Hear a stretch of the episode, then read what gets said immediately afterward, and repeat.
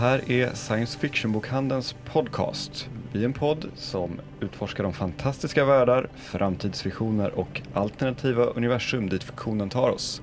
Jag heter Petter Och jag heter Jenny. Och jag heter Gabriella. och idag ska vi prata lite skräck och Final Fantasy. Och så har vi fått besök av Tobias Söderlund som har skrivit böckerna om spökkameran.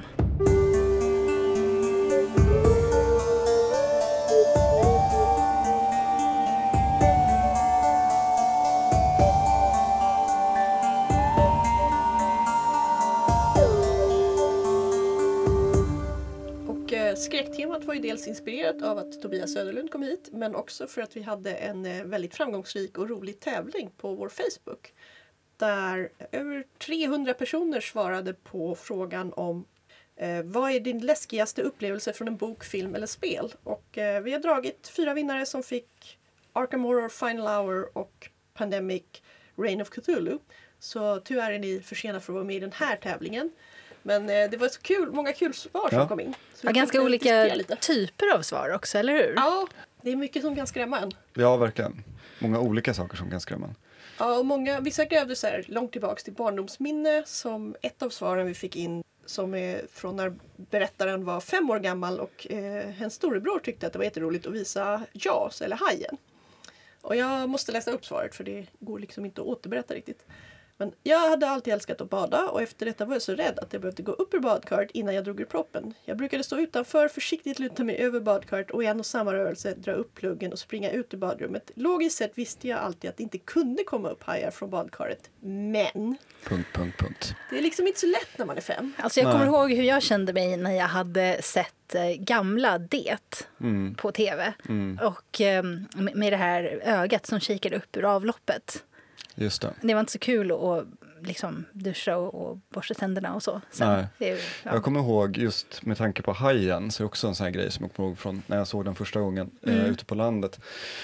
Eh, och där i vattnet när man badar så är det väldigt grumligt för det är så här lerbotten där så att man ser Ah. liksom inte handen framför sig. Eh, och det är även liksom mycket sjögräs som så här slingrar sig runt den väldigt så här härligt. Så det var ju traumatiskt att bada eh, efter det. Det tog Mm. några somrar innan jag liksom kunde våga mig ner i vattnet igen. Mm. Ja, och det är ju också så här, när man är så liten så ibland kommer man, eller oftast kommer man inte ihåg hela filmerna eller sakerna som skrämde utan det är en bild. Ja, Eh, Jag såg också Hajen alldeles för ung och Ja. hade mardrömmar om den där scenen när en man blir liksom biten mitt i tu. Och då ser man ju till och med Hajen, så man, du vet, men, så här, men den var ju, då ser man vilken docka det är. Men gud vad läskigt det var! Ja, det spelar liksom ingen roll att det inte riktigt ser ut som en haj utan det är bara liksom tanken, Ja. tänker jag. Som. Det här konceptet att det finns hajar som kan Mm, bita folk precis, när man är skadlig i vattnet. Liksom. Och när man är liten också och inte supertrygg med Nej. att simma och ha sig där. Liksom. Så, så är det, det är klassisk liksom, skräckupplevelse för många tror jag. Mm. En, en helt annan typ av svar som vi fått det är det här lite mer eh, den mer lite fiktiva vinklingen, eller vad man ska säga, som, eh, där svaret inleds med eh, jag spelade Vampire the Masquerade Bloodlines och precis som titeln antyder är jag en vampyr som glider runt på de smutsiga gatorna i Los Angeles.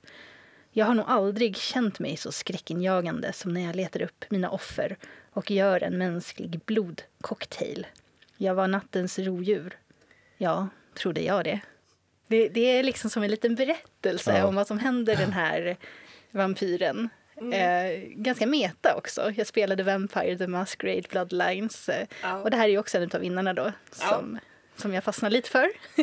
Ja, och det är ju alltså det är en sak, just när man märker att folk spelar både rollspel och de här fria tv-spelen. Ja. Man, man gill, det är kul att återberätta och det är väldigt kul att höra dem Mm. eh, när man själv, när man har spelat det, när man vet reglerna. Mm, verkligen. Faktiskt. Och, ja. Nej men jag tänkte just eh, om man tänker så här skräckupplevelser från en mer nutida eller nyligen liksom, då mm, tv-spelen framförallt har ju varit en sån för mig liksom. Att se på skräckfilm är ju alltid, där har man ju alltid möjligheten att blunda och ha sig liksom. Mm. Men skräckspel så måste man ju aktivt vara, vara delaktig i Ja. historien som berättas. Jag, jag reagerar ju likadant på böcker. Mm. Eh, Jag blir liksom aktiv delaktig när jag läser böcker på ett sätt som jag inte blir när jag ser på film. Mm. Men det är samma sak som sagt när man spelar spel.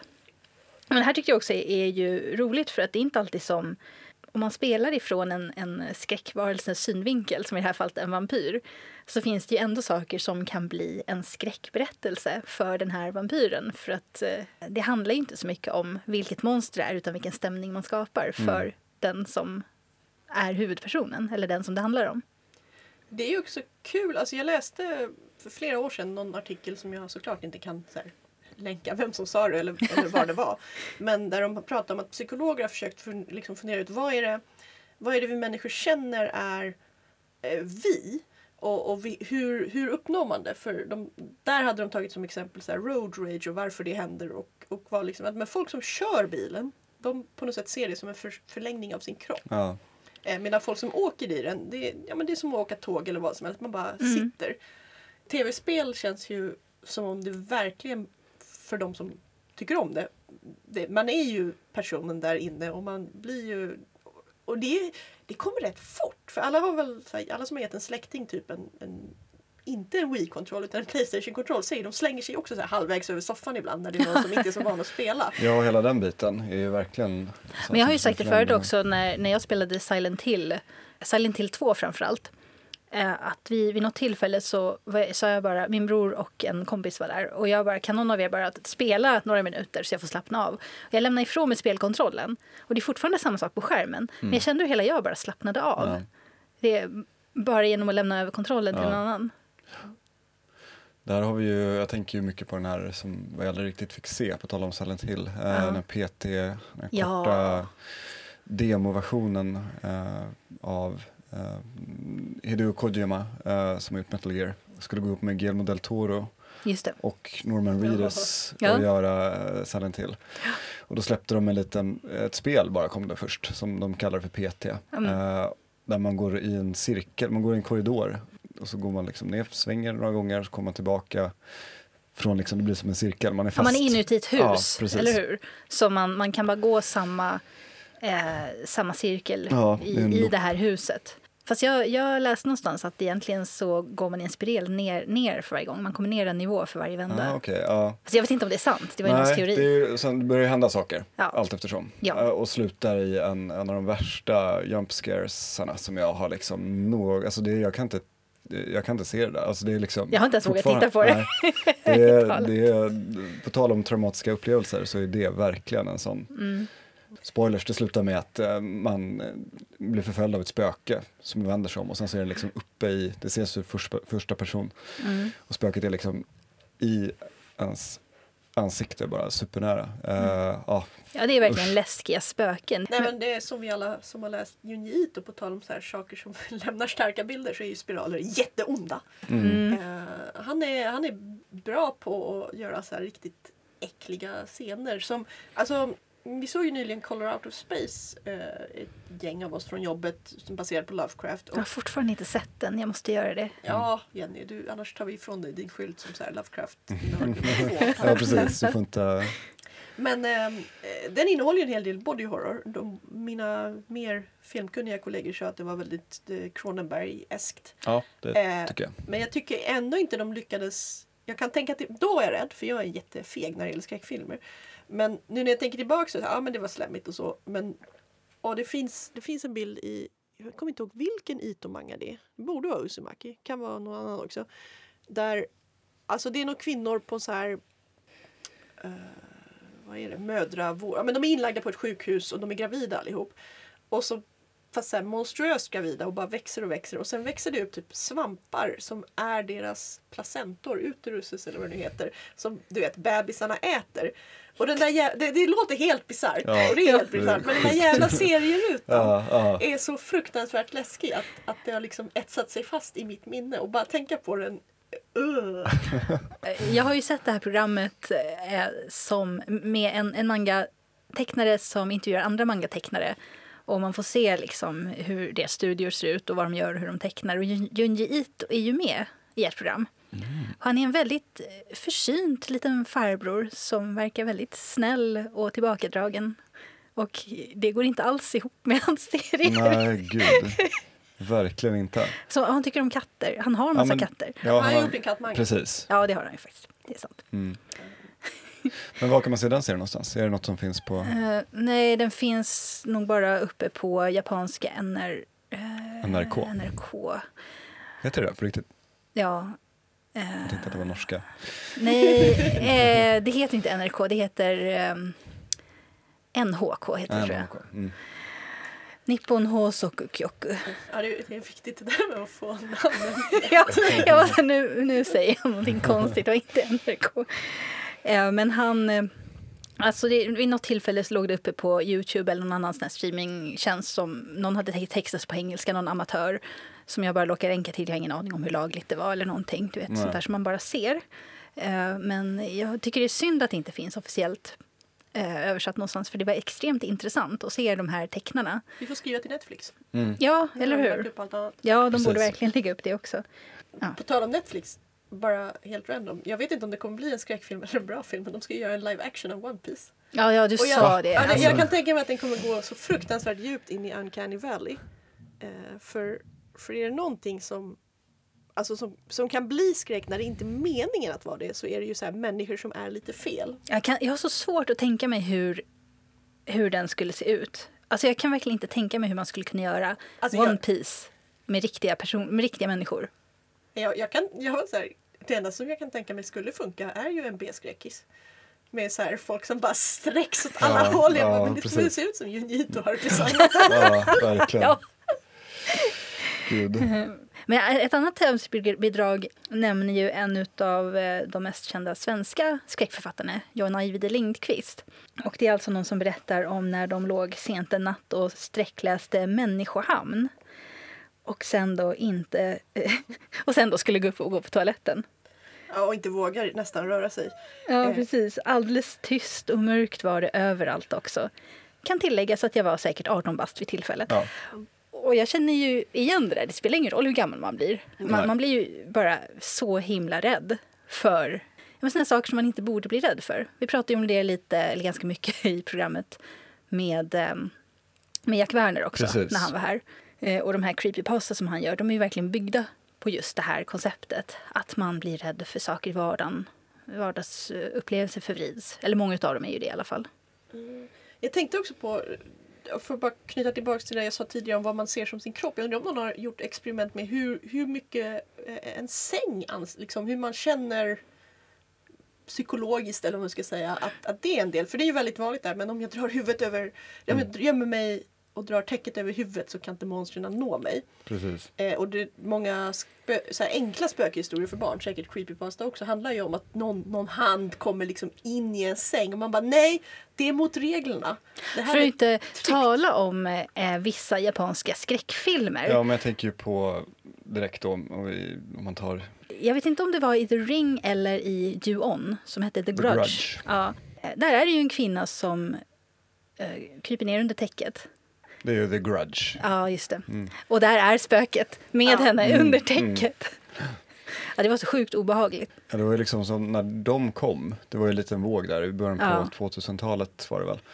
Då var det ju så, sånt som man inte hade sett innan. Alltså man kunde ju Mm. det här liksom, eh, vad heter det, Scream och, och det. liksom mycket det här slasher. Ja, det var gick ju så långt så att det blev meta liksom. Ja, precis. Scream är ju fantastisk. Liksom. Alltså, men både The Ring och, och The Grudge kom ju med något nytt. Mm. Som väldigt snabbt blev uttjatat det också, Mm. eh, kan jag tycka.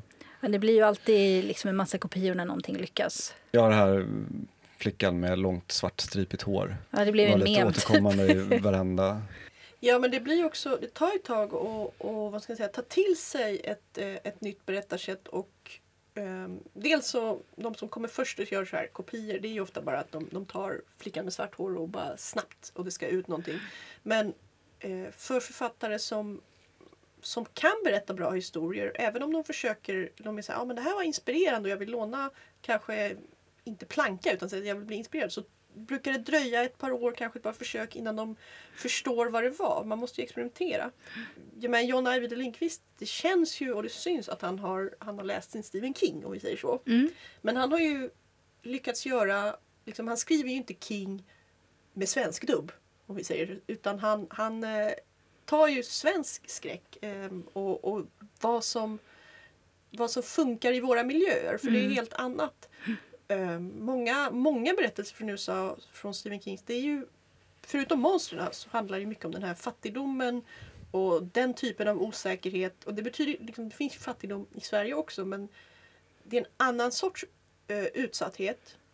Ja, det är ju samma sak med, med The Ring. Att eh, den här spökflickan i den berättelsen har ju liksom sin egen bakgrund och sin egen historia och en tanke bakom design och var hon kommer ifrån och vad som har hänt henne. Så om man bara tar ytan, då får man ju inte den här substansen och då känns det ju bara som en dålig kopia. Ja, och, och ofta Alltså man måste kanske se ett par olika versioner och också liksom smälta skräcken så att man sen kan se tillbaka. Men va, varför blev jag rädd och hur översätter jag och försöka? Eh, och det, det är ju kul för då, då uppstår ju den här liksom, kulturfusionen. Precis, det är skillnad att inspireras av och att eh, bara kopiera en ball yta.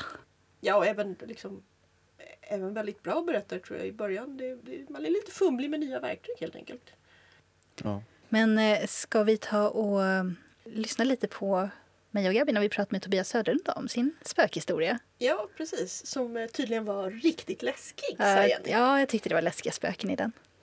Nu kommer det här. Ja, hej Tobias Söderlund. Hej! Vad roligt att du kunde komma hit. Ja, men det var kul att få komma ur karantän lite grann.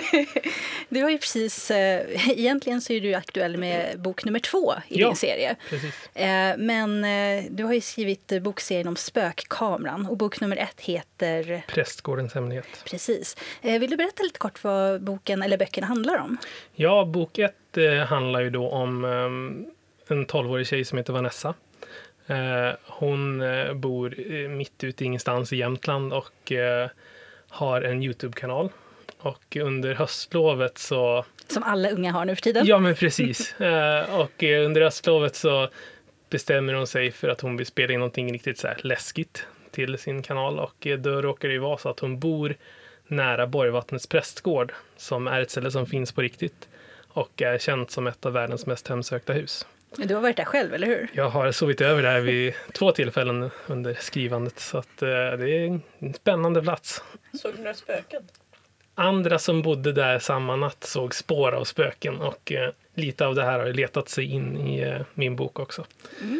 Ehm, men eh, handlingen börjar egentligen när hon drar med sig sina två vänner Martin och Abbe till den här prästgården och eh, bryter sig in och eh, ska spela in eh, vad hon tänker ska vara en så här läskig film fast hon inte tror på det som sägs om den här prästgården. Nej, förstås, för det gör man ju inte. Nej, hon är en stark skeptiker.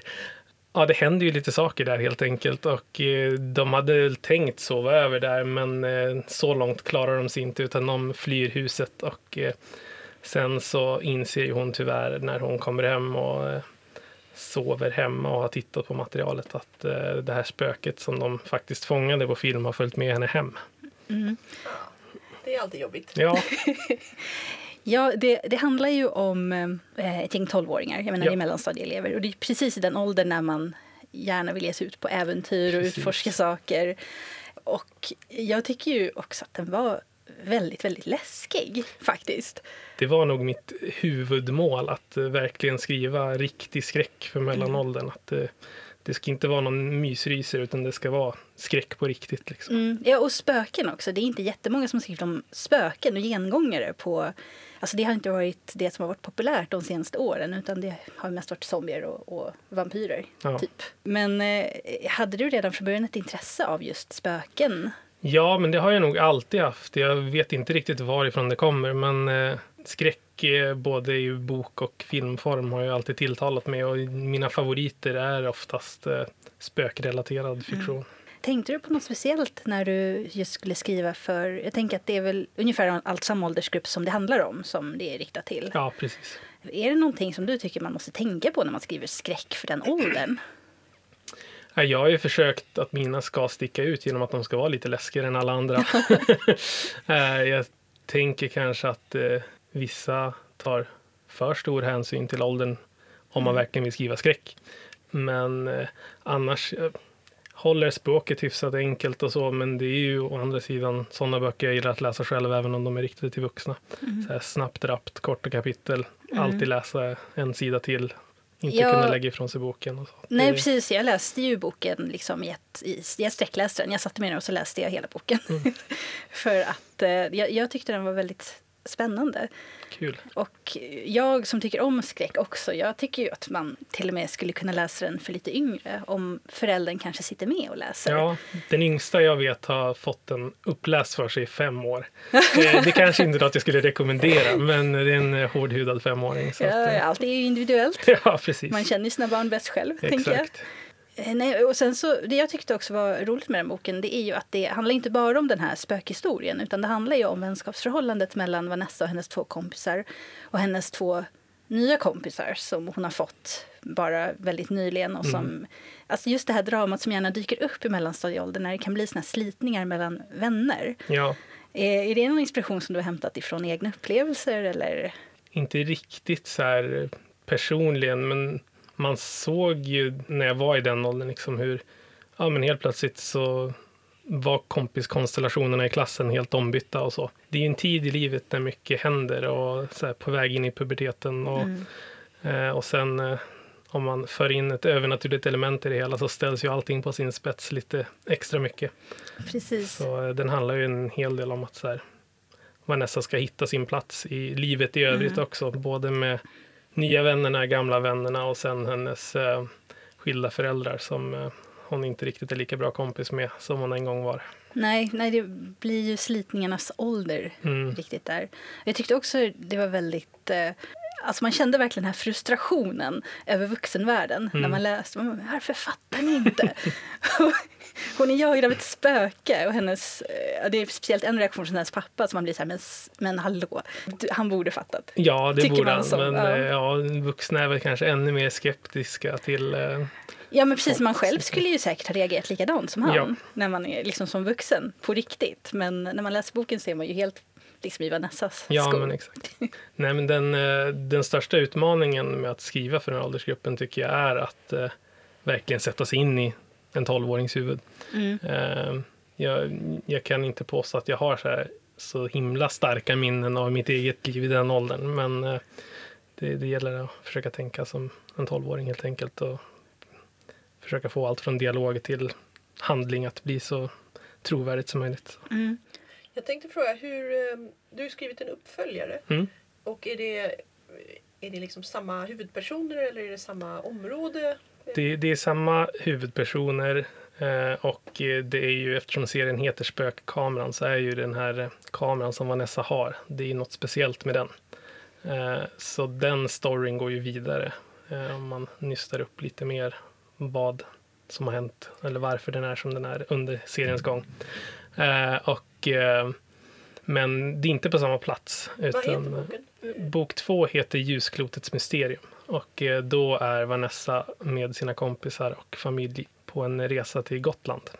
Och den utspelar sig ungefär eh, två, tre månader efter eh, första boken. Är det också en riktig hemsökt plats? Ja, det är det. Eh, flera platser faktiskt. Ah. Eh, den tar avstamp i att eh, de ska på den här nyårsresan till Gotland och ska bo på ett ställe som heter Katthamra gård. Och när Vanessa googlar på det så ser, hon att eh, det finns på vissa spöksajter att eh, eh, ett av husen där de ska bo på den här gården, Häxans hus, sägs vara hemsökt. Och det här stället finns på riktigt och ser väldigt så här magiskt ut det här häxans hus. Eh, Det är murgröna som går upp som en häxhatt liksom över taket som har växt så naturligt och så. Så eh, väldigt, eh, väldigt tacksam plats att skriva om tycker jag. Ja. Och ehm, så då bestämmer hon sig för att ta med sig den här kameran som hon förstod i första boken den kunde spela in spöken. Och, men det är inte riktigt där det urartar utan det är när de är på en utflykt till ett ställe som heter Martebo. Och där finns det ett ljusfenomen som heter Martebo-ljuset som eh, folk har sett ungefär 100 år. Det första belagda fallet var 1922. Och eh, det finns väl många förslag till förklaringar, men det är inte något som kan förklara alla eh, gångerna det här ljuset uppenbarat sig. Och, eh, Vanessa ser då förklaringen kanske genom sin ja, spökkamera. Det det, som händer då när de ser det här ljuset är att ljuset passerar genom deras bilar och en i, i sällskapet försvinner. Så hon måste ju liksom eh, lösa det hela för att få tillbaka den här personen. Spännande. Ja, det är också, jag tänkte, vilka barn och ungdomsserier fram- framför allt knyter ju ofta ihop med, med serier, antingen en plats eller en person. Det var därför Mm. jag var lite osäker på om Ja. det är liksom Kommer det vara Vanessa på nya äventyr eller kommer det vara någon annan stackare som går in i spökgården? Nej, det, det är Vanessa och kameran som är i fokus hela vägen. Så. Har du ett tänkt antal böcker med en övergripande berättelse eller tänkte du, ja, hur har du tänkt? Eh, nej, men eh, tredje boken som kommer i höst blir sista i den här serien. Så att, eh, Det är en då- trilogi. Ja, det är det. Klassisk. Ja, det, Ja. det är kul med trilogier. Ja. Ja, och bra med ett slutdatum också. Så man, Ja, vet. Ja. verkligen. Man får vänta men inte för länge. Mm. Och jag, jag gillade verkligen Vanessa. Hon kändes, alltså jag tyckte hon kändes väldigt äkta. Hon var inte moraliskt perfekt. Eh, ibland så slätade hon till sanningen lite grann och på ett sätt som känns helt naturligt. Men jag gillade ju också så här när hon skulle behövde lära sig någonting. Så här, ja, nej, men jag gick till Youtube och kollade upp en Mm. instruktionsvideo. Man bara, ja, man gör ju så nu. Ja. Allting finns. Ja, Det är, Youtube är väldigt tacksamt som författare också för att jag gjorde ju precis som Vanessa, typ där när hon skulle lära sig dyrka upp ett lås. Eh, då, då satte jag mig med Youtube och bara, hur fan gör man? Eh, och eh, med ett par timmars övning och två gem så lyckades jag faktiskt lära mig dyrka upp ett lås. Visst, jag undrade faktiskt om du hade gjort det själv. Jag satt hemma hos mina föräldrar och pillade framför tvn i ett par timmar och sen så när det klickade till jag bara wow, det funkar verkligen. Så ja, det, det går. Ja, då vet vi det. Lite obehagligt att det är så lätt faktiskt. Men Ja. Ja. Men eh, hade du tänkt också, tänker när man börjar läsa de här böckerna så är man ju en viss ålder och så blir man äldre vartefter man läser böckerna. Mm. Hade du också tänkt eh, trappa upp läskigheten i böckerna eller ligger den på ungefär samma nivå? Jag skulle säga att den ligger ungefär på samma nivå. Det jag har försökt göra är att eh, ha olika typer av läskigheter i de olika böckerna. För att folk är ju rädda för olika saker helt enkelt. Ja, ja. Så eh, första, första boken är ju ganska klassisk hemsökt husrädsla. Och lite så här, jag har slängt in ganska många så här små grejer. Det är en läskig docka, det är hår som är lite Ja. obehagligt. Det var jätteobehagligt. och och ehm, just det att inte kunna lita på dem man ska kunna lita på, till exempel ens föräldrar. Och så.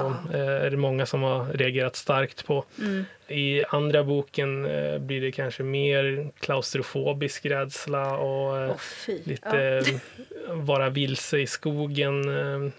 Ångest för att inte veta när man ska hitta ut och så. så att det, det, och sen, ja, det blir lite klassisk spö, spökrädsla där också. Och sen i eh, tredje boken så, ehm, så har jag ju fört in eh, min, min stora rädsla här i livet, vilket eh, Vanessa har fått ärva.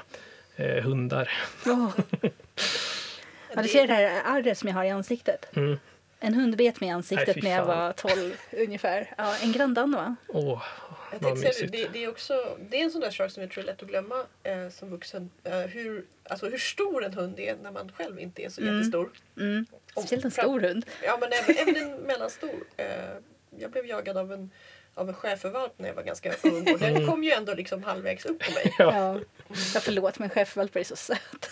Ja, utom när de vill bita en, vilket den gjorde. Nej, stackars dig. Ja. Men eh, jag bara tänkte, du, du pratade om att du har fått reaktioner och så. Hur, har du fått några nu efter allt som har börjat hända med corona och så? Hur, hur liksom funkar det med skräck för unga i de här osäkra tiderna? Det har jag nog tyvärr inte fått några reaktioner på alls än mer än att väldigt många sitter hemma och eh, inte har så mycket att göra och eh, längtar efter boken. Ja. Så det är väldigt kul. Eh, också lite nervöst att ha lite förväntningar på sig för första gången också. För, för med, med vuxna läsare så har ju vi märkt att det är både, många vill ha liksom mysigt, man läser gärna om, Mm. man läser charmigt men sen vill man ju också ibland gotta ner sig i skräck. Och det, jag tänker på eh, något som Neil Gaiman har sagt i många intervjuer om Coraline som är en bok som tydligen brukar skrämma föräldrar mer än barn.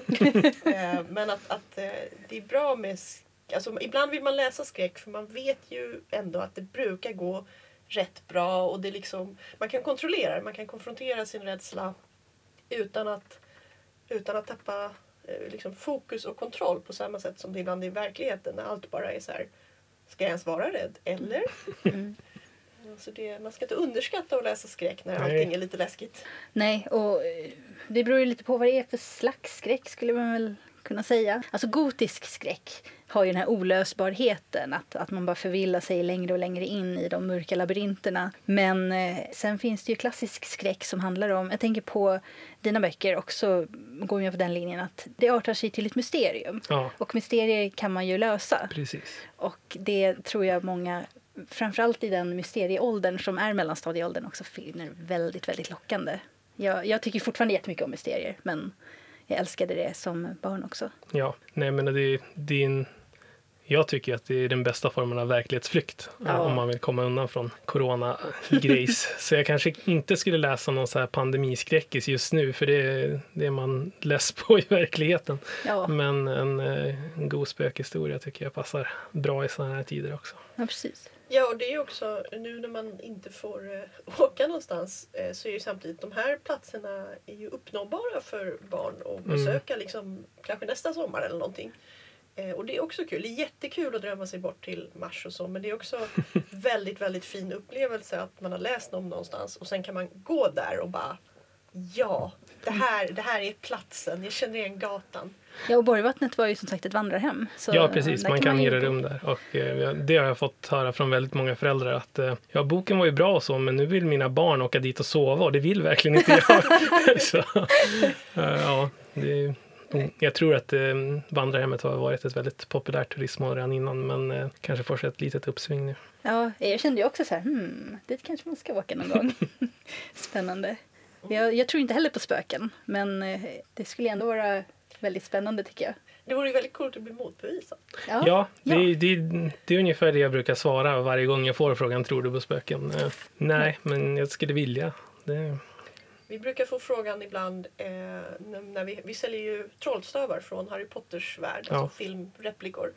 Och så här, funkar de? Jag säger, men det beror ju på den som håller i det.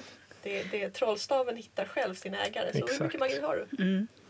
Ja, vi har verkligen underlåtit att ställa den här frågan till dig om du tror på spöken eller inte. Men jag tänkte du kanske har fått den frågan så många gånger. ja, ungefär i varje intervju jag har gjort. Ja. att det, det, ja. Men annars, eh, är är det spökhistorier som du tycker är mest läskiga? Ja, men det är nog det. Alltså, det jag skulle ju bli lika förvånad som Vanessa om de fanns på riktigt. Så Ja. att eh, det, sen, eh, jag kan väl bli lite rädd för mer köttig skräck också liksom. Men eh, spökhistorier är nog det som ligger mig varmast om hjärtat. Och sen ja, men klassiska vampyr-stories och så också tycker jag väldigt mycket om. Mm. Jag, jag växte upp i Kanada och på Irland och där är halloween-traditionen väldigt stark. Och jag tror att det var kanske fem år i rad där jag var Dracula som barn. på. Halloween. Så att, eh, vampyrer är någonting jag gillat länge också. Mm.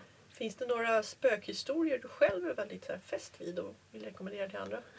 Alltså filmmässigt så gillar jag ju allt som börjar med Based on a true story. Och det är nog därför som eh, jag valde att ha dem på liksom faktiska platser. Även om just Vanessas story är påhittad. Eh, Så The Conjuring-filmerna är ju riktiga favoriter. Och där först, när jag såg första The Conjuring-filmen så hade jag nog inte riktigt uppfattat eller fattat att det var baserat på eh, riktiga personer. Och sen när eftertexterna kom och man fick se liksom de här människorna i verkligheten på bild. Det var så här, åh, fan vad coolt.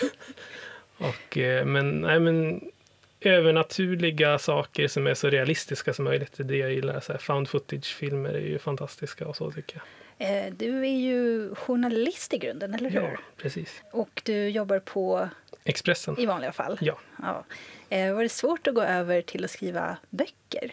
Nej, alltså skrivan, det fiktiva skrivandet har egentligen funnits med mig sedan jag lärde mig skriva. Mm. Så eh, det var väl i typ mellanstadieåldern där jag insåg att eh, det här med att bli författare är inget man bara söker ett jobb och får. Att jag ville bli författare, det har jag vetat så länge jag kan minnas. Så det var väl då jag började tänka, vad mer kan man göra med skrivandet?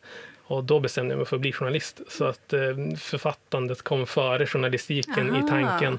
Sen dröjde det ju lite längre med att eh, bli publicerad författare. Liksom. Men jag tänkte på det, för boken är ju skriven i presens. Ja. Eh, vilket, vilket kanske är ganska vanligt nu för tiden. Men jag är ändå nog mer van vid att läsa i tredje person subjektiv. Mm. Eh, alltså i förfluten tid, man berättar om någonting som har hänt. Hon gjorde det, hon sa det. Ja. Eh, men här är det liksom, det händer nu. Ja, jag tycker själv att det blir lite mer drag i berättelserna när de är skrivna så. man är verkligen med exakt när det händer och så. Mm. Eh, sen i, i princip alla texter jag har skrivit, eh, eh, fiktiva texter då, så, så har jag börjat med att skriva dem i dåtid Ja. och sen fått gå igenom och ändra alla verb efter första utkastet. Så nu har jag väl lärt mig att eh, jag ska börja i presens från början. ja, det har varit väldigt roligt att prata med dig. Kul att du kunde komma hit. Väldigt kul att få vara här. Eh, om folk vill ha tag på dig någonstans på Twitter eller liknande, har du någon eh, kommunikationskanal som du vill dela med dig av? Ja, jag hänger främst på Instagram. Instagram. Och eh, där heter jag Tobias Soderlund understreck författare. Ja. Alldeles för långt namn, men Vi länkar informationen också. Eh, och nu ser vi bara fram emot kommande... Andra boken är ute, tredje boken kommer i höst. yes. Ja, då var vi tillbaka här och nu har Gabby gått. För vi ska prata om Final Fantasy. Ja, hon lämnade oss då, för hon tyckte att vi kunde klara oss själva. Ja, precis. Hon har inte spelat spelet. Nej, inget av dem. Nej. Men eh, ja, för att sammanfatta. Det är Final Fantasy 7 vi ska prata om tänkte vi. Mm, och Final Fantasy 7 Remake. Precis, som kom nu för ett par veckor sedan. Ja, en vecka sedan bara. Ja. Egentligen så skulle den ha kommit senare, men eh, den blev ju tidigare lagd. Mm. Var inte det ursprungliga datumet typ 10 april? ja, jag tror det. Men jag fick det ju redan fredag den tredje. Eh, Jag hade förbeställt det så att de eh, skickade till mig. Ja, det var väl lite för hela corona. De kände sig lite måna om att se till att få ut så mycket spel som möjligt och då släppte de på, på releasedatumet lite grann. Precis. Och nu har jag spelat klart det. Ja, det Ja, har du. det Och det har här är alltså, remaken är bara en del av originalspelet, eller hur? Mm. Som, för alla som inte har spelat något Final Fantasy-spel, det är ju en hel spelserie. Mm. Eh, Jag tror att det senaste, eh, det senaste spelet hette Final Fantasy 15. Men alla Final Fantasy-spel är ju fristående, de är var sin berättelse. Precis. Det finns några som hör ihop med varandra, men det är liksom, man förstår vilka det är. De heter saker som Final Fantasy 10 del 2 och såna Ja, saker. 13.2, 13.3. Ja. Och de har liksom extra titlar, men man förstår vilket spel de hör till. Ja. Eh, sjunde Final Fantasy-spelet kom 1997, om jag minns rätt. Det handlar alltså om Cloud, som är en före detta elitsoldat i det världshärskande storföretaget Shinras armé, privata armé. Och det är alltså eh, en värld som har ganska hög teknologisk nivå, fast det är en fantasyvärld. För att de använder då den magiska livskraften hos planeten som de bor på. Eh, suger de ur planeten i stora kraftverk och sen använder de den som energi så att folk ska få ett bättre liv. Alltså det är en ganska uppenbar metafor för Ja, vår verkligen. Det är- oljeberoende. Ja, gud ja. Eller bara helt leva av naturresurser Ja. i största allmänhet. Ja, det, det är ju, nej men skillnaden, det, parallellen med olja det är ju att det här är ju inte en förnyelsebar energikälla. Nej, den tar slut. Den, de förbrukar den och dödar planeten genom Mm. att göra det. Så att eh, det här miljötemat är ju ganska så tydligt och Mm, det genomgående. skrivs på näsan ganska rejält. Och man börjar ju spelet då som Cloud som är en före detta soldat i deras armé.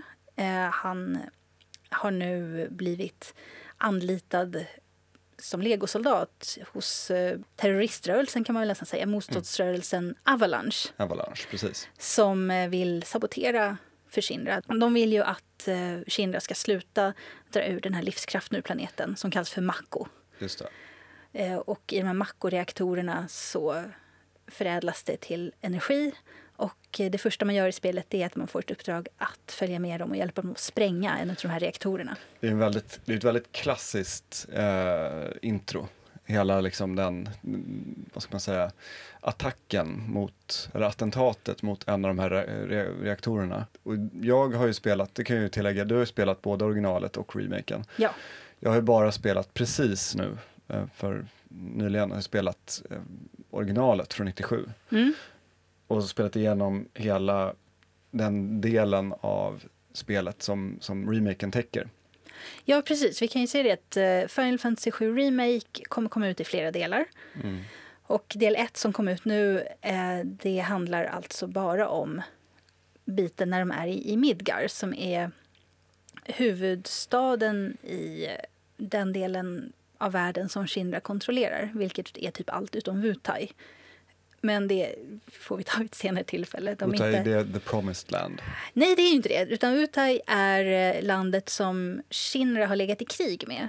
Okej. Det här får man veta mer om i spelet Crisis Core som jag faktiskt inte heller har spelat än. Jag ska göra det nu. Mm. Och för det handlar om händelserna som... Ja, det handlar om det som utspelar sig innan Final Fantasy 7. Alltså bara några år innan. Då får man veta bakgrunden till det här kriget och vad som hände där. Och många andra viktiga personer i, eh, i huvudpersonens omgivning. Och så får man ju veta mer om då den skurken då som man... Det stora hotet som man ska besegra, Sephiros. Mm. Som väl är en av de mest kända spelskurkarna i historien. Verkligen. Alla Ja. vet vem det är tror jag, även fast de inte har spelat ett enda Nej. liksom, spel. Ja, verkligen. Ja. Superikoniskt. Och det är väldigt roligt för när man har, man ju sp- spelat, eller jag har ju spelat spel hela mitt liv mer eller mindre. Mm. Och liksom Final Fantasy, jag aldrig, hade aldrig någon Playstation. Den kom ju, släpptes ju till original Playstation för, från början. Ja, nej, men man har, så man har, jag har ju liksom, man har ju snappat upp mycket av den här historien Mm. genom åren. Och karaktärer och bilder och sådär. Man kan vi kanske inte ska spoila slutet men alltså vissa händelser vet man om, även fast, eller jag om, även fast jag inte har spelat klart spelet. Ja, Så det är väldigt kul att, att få se scener som man har sett genom åren och få dem i sin kontext och Mm. veta varför det ser ut. Det finns till exempel en med Sephiroth när han står i eh, eld Ja, bara och just ser jätteond ut. ja. Eh, och den, den biten kom jag fram till. Alltså jag kände direkt, för jag kom till en scen där det var mycket eld i och jag bara nu, nu kommer ju den här bilden ja. som jag kan så väl. Men var det en häftig känsla då att spela det, Ja, men jag tycker den det. scenen? Den är väldigt, spelet är ju som sagt ganska daterat när det kommer till utseendet. Alltså det är svårt att kanske ta det på allvar eh, riktigt för, med, med den här looken som de har. Ja, det är det som jag tyckte när jag... Jag spelade ju när det var nytt. Mm. Och var, jag var ju så sjukt imponerad då, Mm. alltså 1997. Men spelar man om det menar, 20 år senare så blir det inte samma känsla för att man är van vid att eh, figurerna kan uttrycka mycket mer Mm. och, in, och mindre klumpigt. Ja, nu viftar de ju med armarna mer eller mindre. Det är det uttrycket de kan ta. Liksom. Ja, och, och det går liksom inte riktigt att förmedla den känslan som man vill som Nej. spelutvecklare när man har så begränsade rörelser att använda sig av. Ja. Spel på den tiden var ju mycket, jag tänker att det, man la mycket tillit till, till dialogen och till berättandet Mm. på det sättet. Att det liksom, ja, man fick säga det i ord som man inte kunde visa. Eh, och det tycker jag ändå man, man känner av. Det är, en, det är en story som verkligen rycker med igen. Tycker jag nu när man spelat igenom. Alltså man, är man, man, det är ju spännande. Mm. Och även fast som sagt att jag vet lite vad som kommer att hända. Eh, du har teasat lite om saker som jag inte har koll på kanske riktigt än. Och jag tänkte vi ska inte prata spoilers för remake. Nej. Och vi ska ju försöka vara försiktiga med originalspelet också. Vi behöver inte Mm. säga precis allting som händer. Men eh, det kommer vara lite, för originalspelet så kommer det vara lite, lite spoilers. Det Ja. får ni vara beredda på. Så att eh, alla som absolut inte vill veta någonting om Final Fantasy 7 som inte har spelat det får helt enkelt vänta tills de har gjort det. Ja, men precis. Det, vi kan ju säga det, det finns en väldigt, den versionen jag spelar på finns på Switch och jag tror den släpps, har släppts till Playstation 4 och Xbox One och PC överallt. Och det är ju lite, de har ju tagit originalspelet och sen så har de eh, lagt till lite funktioner som gör att det underlättar att spela. Så om man Mm. vill spela igenom Final Fantasy 7 idag, originalet, och kanske inte känner att man har tid att grinda allt för mycket eller liksom, kan, japanska rollspel på den tiden hade ju väldigt konstiga svårighetsgradskurvor. De kunde ju få väldiga sådana här spikes plötsligt, att man gick in i en vägg kunde det kännas som. Men den här har, man kan liksom, med en enkel knapptryckning kan man få eh, så att alla eh, i ens party healas efter varje tur. Mm. Det är ett turordningsbaserat strikt system. Vilket gör mer eller mindre att man inte kan dö. Man är odödlig. Och man kan även speeda upp strider och spelet i allmänhet tre gånger. Så det går mycket, mycket fortare att ta sig igenom. Mm. Eh, och det är väldigt skönt. Ja, när det är ett, ett spel som man egentligen, man vill egentligen ha berättelsen så kan det vara ganska skönt att slippa hålla på med alla, all mekanik hela tiden. Ja, Om man tycker att det tar för lång tid. För att vissa saker kan verkligen ta väldigt lång tid. Men inte ens på den tiden när jag spelade det så spelade jag de här superextra bossarna som man inte behövde slåss mot för att klara spelet. Som för övrigt bara var tillagda i den europeiska amerikanska versionen tror jag. Eller i alla fall den utanför Japan. Ja. För de fanns inte med där. Nej, det är ju kul Eh. på den tiden att man kunde göra det. Det var ju oftast, jag vet inte hur långt efter Final Fantasy 7 kom i västvärlden jämfört med Japan. Men det kunde ju handla om år med, med spel i allmänhet. Ja, fast den, den Då- kom ungefär samtidigt. Ja, För det det, var det? ett utav, Okej. ja, det var ett av de första som verkligen slog... De, som Playstation använde i väst för att liksom, eh, som en av de stora titlarna för sin Playstation. Mm. Det är också en kul grej som man kanske inte tänker på så ofta. Final Fantasy är ju en av de mest kända spelserierna. Mm. Men att Final Fantasy 7 var liksom det första Final Fantasy som släpptes i Europa. Eh, ja, det var det nog. Ja. I USA så hade Final Fantasy 5 och 6 kommit. Om jag inte. Fyra och fem och sex. Som Fyra, ett, sex. två och tre. Ja, Vilket är väldigt förvirrande. För extremt om man spelar Final Fantasy 6 så heter det Final Fantasy 3. I den amerikanska versionen. Exakt. Just det. Eh, så det kan vara bra och liksom... Det är om man- om lite man vill, om. Ja, det är en sån här basic grej. Om man börjar läsa lite om Final Fantasys historia så får man Mm. det till sig väldigt Mm. fort. Berättelsen i den är ju fortfarande en av mina favoriter någonsin. I sjuan alltså. Mm. Och eh, jag blev ju extremt förväntansfull när jag hörde att de skulle göra en remake på Final Fantasy 7, en modern. Men många har ju varit väldigt oroliga för vad som skulle, alltså hur det skulle bli. Lyckas de kan de verkligen bevara det som folk tycker är bra i originalet? Mm. Och många, det har jag märkt också, många har ju väldigt stark bild av vad de tycker att originalspelet är. Eh, Medan som vi sa tidigare då, man har ju ganska begränsade gester att arbeta med. Så att det är väldigt mycket som är liksom personligt, vad man själv har fått ut av spelet. Och det kan vara lite olika från person till person. Så man kan ju aldrig göra alla nöjda. Men jag, alltså, jag tror att reaktionerna på remaken har ju varit genomgående extremt positiva. Ja, Det, jag, jag var ju så otroligt nöjd Ja. också. ja. Det, det är ett... eh, Alltså, både mekaniskt... Alltså när det gäller spelmekaniken så tycker jag att det är väldigt kul att spela. Men jag tycker också att de har gjort alla rätta val när det gäller både karaktärer och, och eh, handling. Mm. Jag har ju spelat demot på remaken och det Ja. känns ju väldigt, man, bara på den lilla, då, då får man ju spela det här eh, attentatet som vi pratade om. Just det, det första uppdraget. Det, ta sig igenom det. Mm. Och sen och jämföra det med, med, med remaken också, som Mm. jag, sp- när jag spelat dem väldigt tätt in på varandra, så Mm. är det ju väldigt, man ser, det är mycket små detaljer på Mm. detaljnivå liksom som de går igenom. Och olika poser som karaktärerna har, även fast det är så här, ja, det är typ, de gjorde, försökte göra den här posen då för 20 år sedan. Mm. Men nu kan de verkligen göra det Ja, de ville då. Ja. Det är så man känner lite Mm. med allting. Och jag tror att, eh, jag kommer inte, vad heter han som har, har gjort spelet? Kommer, Eh, det är samma manusförfattare i remaken som i originalet. Men eh, eh, remaken är regisserad av Nomura Tetsuya som också har regisserat Kingdom Hearts-spelen. Men jag tycker det känns väldigt mycket så när man spelar spelet att det här är någon som verkligen bryr sig om det här spelet. Det känns så, alla val känns så engagerade. Att det är Mm. liksom, de har verkligen försökt gjort det allra, allra bästa i, vid alla tillfällen. Jag tror inte jag har några klagomål Jo, jag har ett väldigt starkt klagomål. Och det är på den jävla översättningen. Ursäkta svordomen. Ja, jag, jag kan japanska, så att när jag sätter på texten... så Det finns ju bara engelsk text, det finns ju ingen svensk text. Nej. Eh, det finns lite andra språk också, men det, det språk som jag kan bäst är engelska av dem. inte tyska, franska, italienska? Ja, Min fransk, jag kan lite franska, men inte så bra. Nej, kanske inte så att man väljer det språket som... eh, Nej, och, och, nej, precis. Men det finns ingen japansk text. Nej. Alltså man kan inte lägga på samma text som det är tal. Och eh, eh, den engelska texten, det är alltså dubbspåret. Och de säger helt andra saker. Och det är jättestörigt.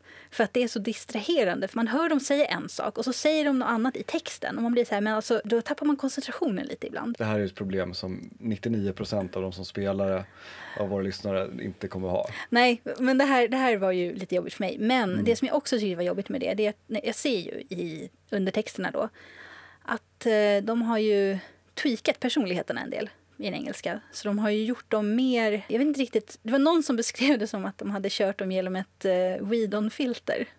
Alltså Joss Whedon. Ah, ja. mm.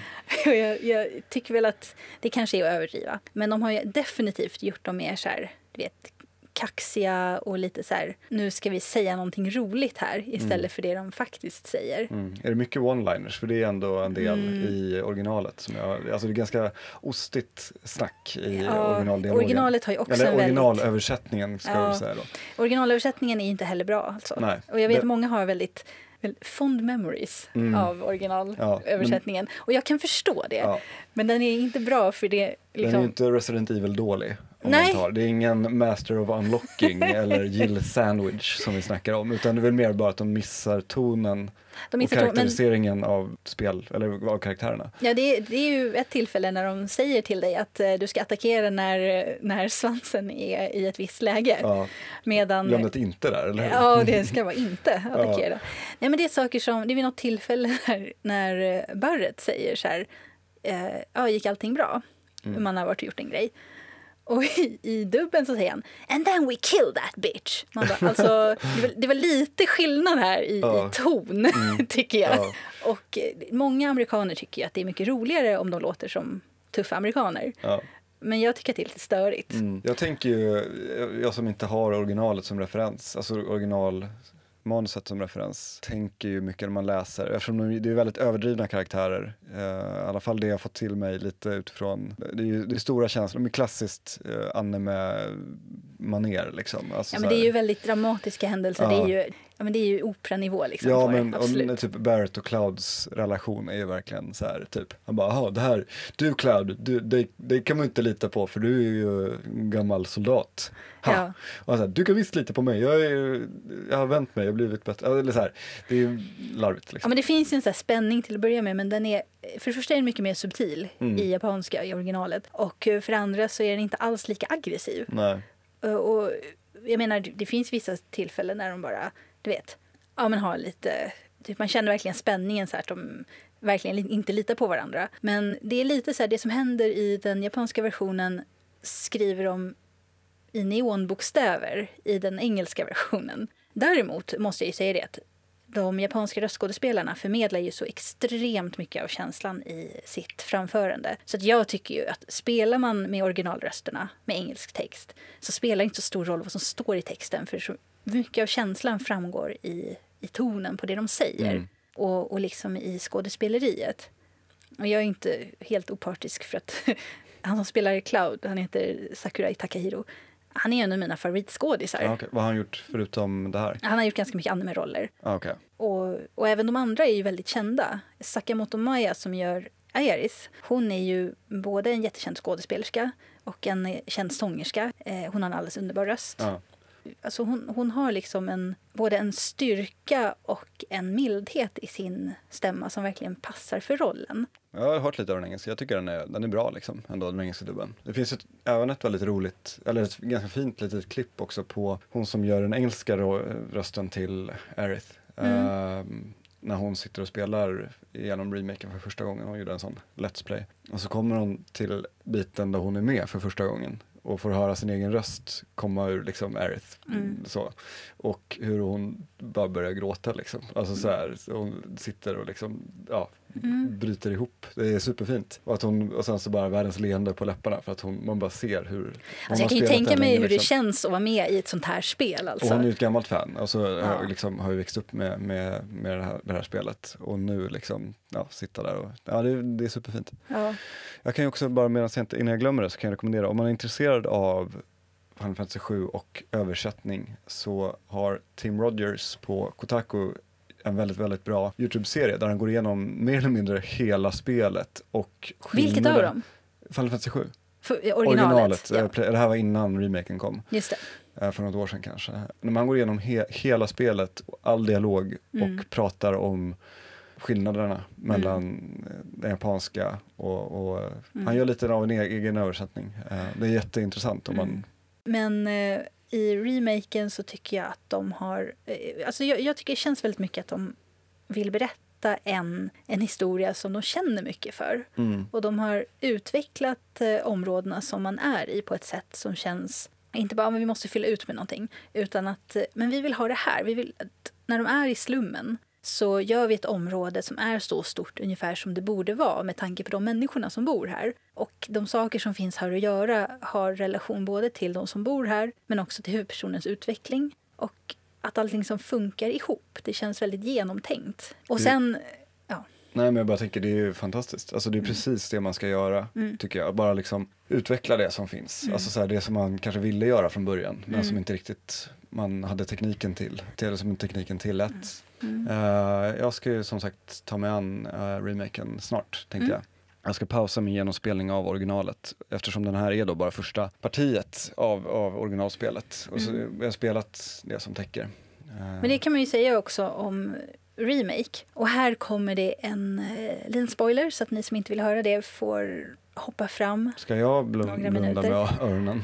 Nej, det är som jag sa förut bara. Mm. Det är inte en enorm, det är inte så stor spoiler, men eh, jag kan avslöja så mycket som att man kan inte förvänta sig att remaken kommer se ut precis som originalet. Nej. Det ser ut som om det kommer finnas lite andra möjligheter framöver. Ah, okej. Så att det som händer precis i slutet på remake är inte riktigt samma sak som händer precis i slutet på Midgar i originalspelet. Ah, okej. Spännande. Mm. Jag vill inte säga mer än så, Nej. för jag, jag tyckte det var... Ja, Jag är lite orolig för att de delar upp det i flera delar. Alltså så här, hur, när utannonserades det här, remaken? 2013? ja där någonstans. Ja. eh, och det har tagit så här lång tid. Jag hoppas att det är liksom, att de har släppt det lätt nu för att de vet att de är liksom på bana att släppa del två, kanske del tre. Alltså så Ja, det kommer bli många- extremt frustrerande annars. för, och man kan ju inte vänta, alltså så här, om de inte släpper del två kanske nästa år Mm. så kommer, om det säger att det är två år mellan varje del, det, det, vi kommer hålla på resten av våra liv med att vänta på att eh, Det beror, här jag tror också att det beror mycket på hur, eh, hur mycket de sammanfattar resten av spelet. Mm. Eller kanske inte sammanfattar, men jag kan tänka mig att de har redigerat ner en hel del utav det som inte kanske var så viktigt. Mm. Men det är, just- det är ju bara gissningar från min sida. Ja, Eh, däremot så hoppas jag verkligen att de har gjort det här spelet, att de har släppt det här spelet nu och har liksom eh, mer eller mindre färdiga spel att släppa med jämna mellanrum och inte allt för Ja. långt i det framtiden. är, jag känner, alltså man är, jag, bara, jag hoppas ju det också, men samtidigt så är man, har man lite panik över det, så här, tänk om det inte, man är ju inte så trygg i, den, i Nej. det hoppet riktigt. Det var ju inte jättelångt spel heller. Nej. Jag spelar ju ganska så långsamt och jag slutade på, eh, vad var det, 57 timmar? Det är ju jättelångt. Ja, men inte om man ska spela ett så här, folk alltså, som spelar... Gamla JRPG att man kunde spela i över 100 100 timmar. Men det är, i, i dagens spelklimat så funkar ju inte det längre. Alltså så här, det är ju, typ- spel håller ju i ja, men för 10 till 20 timmar kanske, 30 om det är långt. Och jag, Eh, jag tyckte att det kändes bra. mm, Jag hade ganska, jag hade ganska många timmar för att för, framförallt första gången jag spelar ett spel Mm. så tar jag det väldigt långsamt ofta. Mm. Och ser mig omkring och, och tittar på saker. Ja. Och vid något tillfälle så tryckte jag på paus och gick iväg och gjorde någonting annat. Och då upptäckte jag sen att tiden fortsatte att ticka på. För ja, jag var bara ja, inne på det- menyn, sånt jag var inte där på kan jag störa mig paus. på som fan. För Jag bara jag, jag vill se, så är det i originalet också. Jag vill se hur Ja. jag, hur lång, ungefär hur långt jag har spelat. Men det, är Ja. så här, det går inte att pausa, ti- äh, ens om man har slutat spela, det är inte så här, Nej. och inte röra kontrollen. Då borde ju tiden stanna, ja. Man En får pau- om man pausar mitt man i en strid, då Ja. pausar den på riktigt. Ja, men inte okej. annars. Nej. Nej, men jag tänker just det där, jag tycker 40 timmar, 40-50 timmar känns superrimligt. Mm. Alltså jag så här- tyckte att det kändes bra. Ja. Ett bra en bra längd på Ja. spelet. Eh, det, det var liksom ett helt matigt, spel. Liksom. Alltså det är 40 timmar. Alltså så här, Ja, men det händer mycket i Ja. det också hela tiden. mm. Och, och man känner, det känns aldrig liksom som om någonting är utfyllnad eller Nej. bara där för att och liksom... Det är det också jag kände också. Det kändes inte som om man har lagt saker där bara för att göra fansen glada. Nej. Men eh, vi... Jag hoppas att vi snart får information om nästa spel. Ja, Och till dess får vi spela om det är ju ett E3 eh, på, i någon form i, i sommar. Eh, just det.